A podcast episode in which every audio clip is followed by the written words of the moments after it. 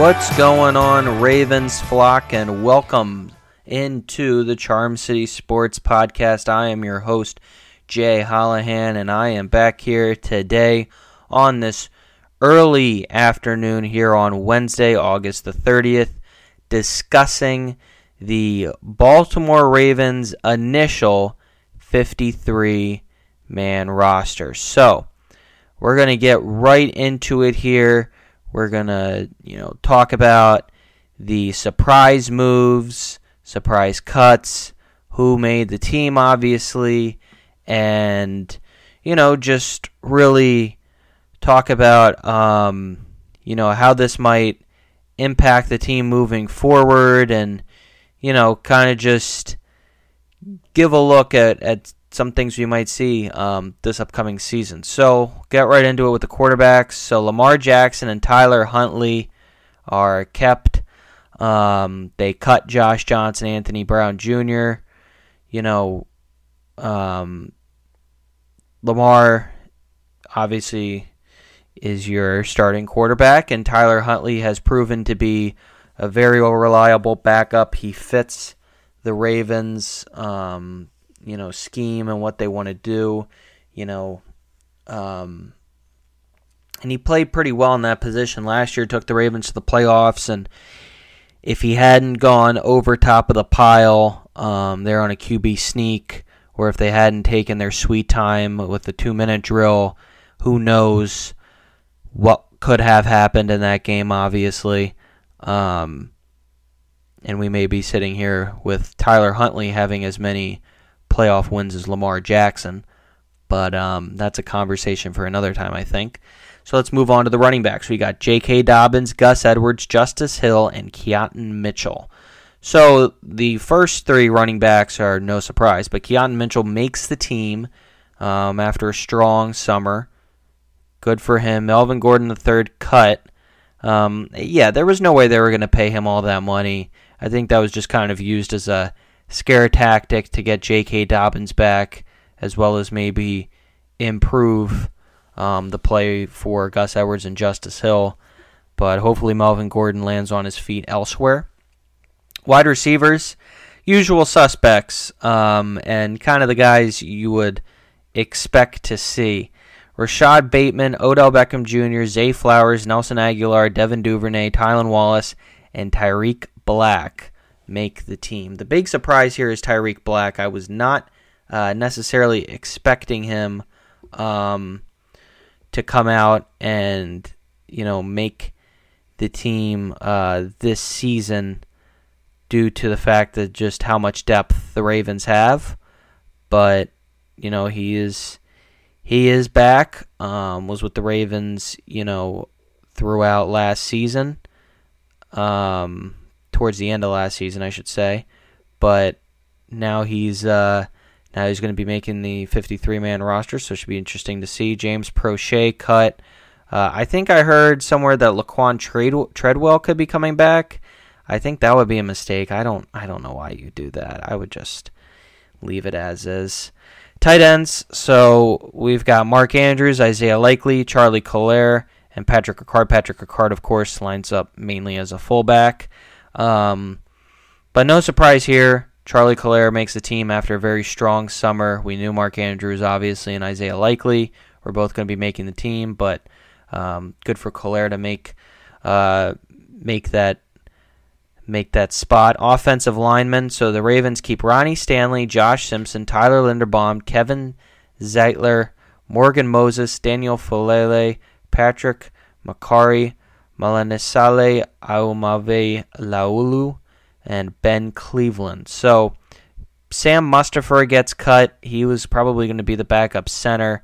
Um, he was the only surprise that I really have that did not make the 53 man team. So now for the defense. Interior D line first Michael Pierce, Justin Madubuike, Broderick Washington, and Travis Jones. So nothing really out of the ordinary there. Outside linebackers, Tyus Bowser, Jadeveon Clowney, Clowney Odafe Oweh, David Ojabo, Tavius Robinson, and Malik Hamm.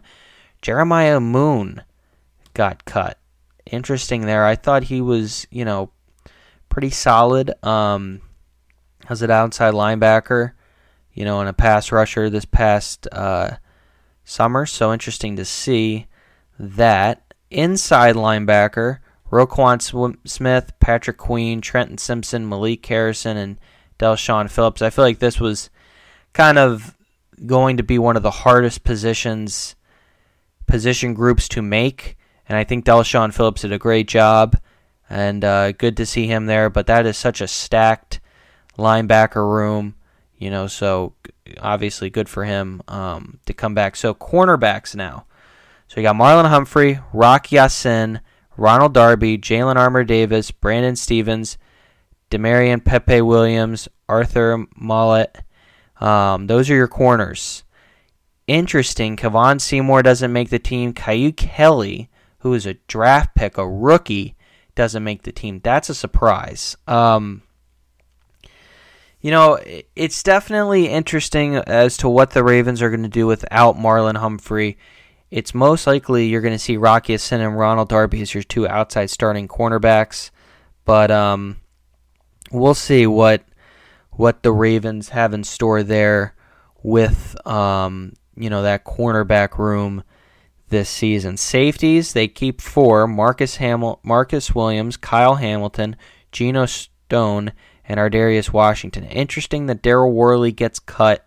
I thought he did a pretty good job, but keeping Geno Stone, I mean, he really didn't impress, you know, and I, I think it's kind of, you know, time to move on from him. Um, again, we've got, you know, another week and change left before opening um, opening Sunday. But yeah, interesting that they keep Geno Stone. Special teams, Justin Tucker, Jordan Stout, Tyler Ott. Nothing out of the ordinary there. So definitely an interesting cut down day for um, the Ravens. You know, the one thing I forgot to mention was they don't keep Brent Urban.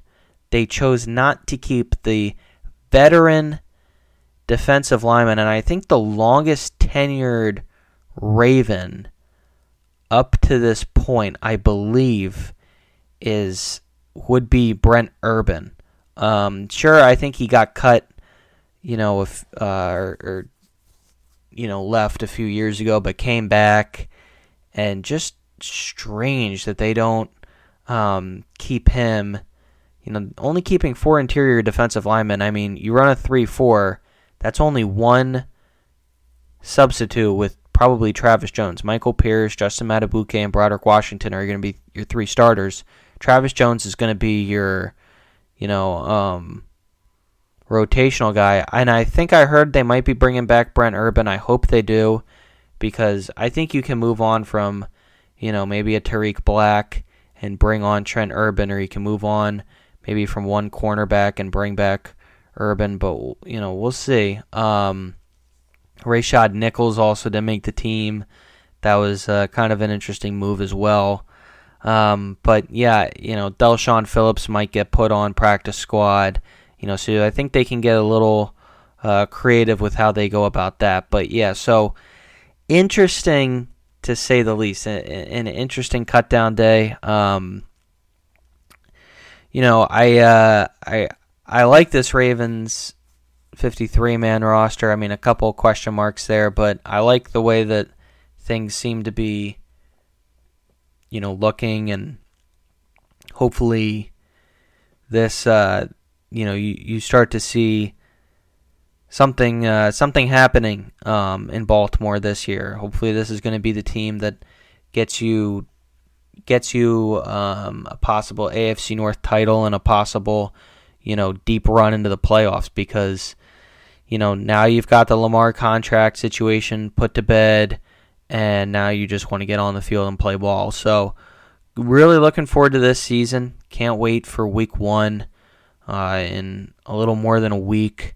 Um, really, really excited, and uh, yeah, should be interesting um, to see though. Also, with what the Ravens do with you can keep, and it doesn't go against your 53 man roster if you bring back a quarterback with Josh Johnson, Anthony Brown Jr. So I'll be interested to see what they do there um, to have three guys dressed on game day just in case an injury happens.